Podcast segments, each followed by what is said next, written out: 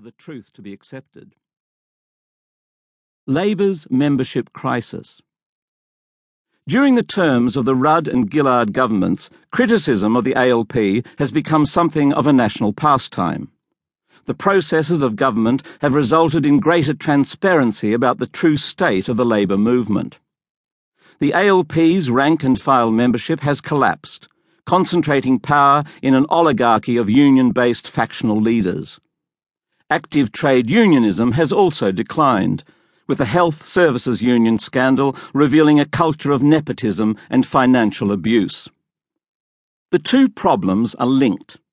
Union numbers at Labour conferences have conferred factional power on a relatively small number of union chiefs.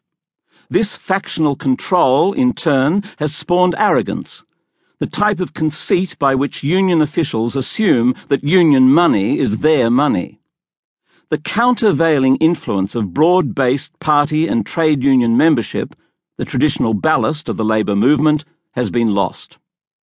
Unionisation in Australia has fallen to 18% economy-wide, with private sector coverage at just 13%. Whether the traditionalists like it or not, minority union membership is here to stay. In a highly skilled and competitive modern economy, dominated by small businesses, contractors, and information workers, it is impossible to organise mass union membership. A majority of economic agents see no need for collective representation. They have the qualifications and confidence to bargain effectively on their own behalf.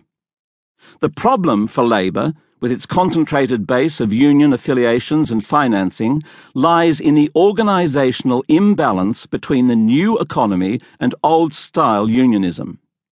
In the workforce, unions have become a minority influence, whereas inside the ALP, through the strength of the factional system, they have maintained a majority complex, exercising control over party decision-making. Having watched their relevance in the workplace fade over the past 30 years, union officials have compensated by beefing up their role inside the Labour Party.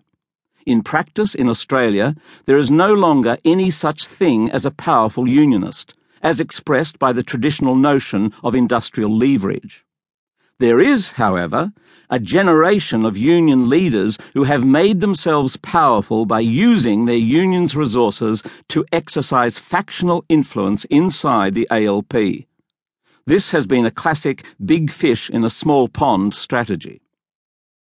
It has been made easier by the long-term decline in Labour branch membership.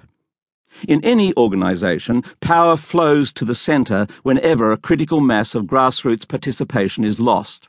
This concentration of influence usually results in self-serving processes and decisions, generating ethical problems and further disillusionment among rank-and-file members. In this fashion, oligarchies feature a vicious circle of centralised power and membership decline.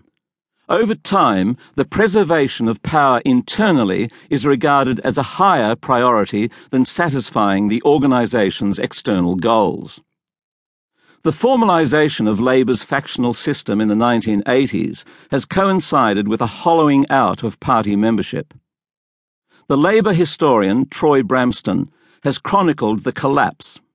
From 150,000 members nationally in the 1930s to 50,000 in the 1990s to just 11,665 members who voted in the ballot for the ALP national presidency in November 2011. In many parts of the nation, branches which once flourished as forums of working-class activism and community participation have closed down. At each election, the party has had to rely on a dwindling number of volunteers to distribute its literature and staff its polling booths. The problem is particularly acute in outer suburban areas, the key marginal seats Labour needs to win to hold government. As the strength of union-based factionalism has increased, party members have lost interest in local branch meetings. Young families and professional people, already burdened by long commuting journeys and lifestyle pressures, have had no reason to maintain their involvement. Compared to rival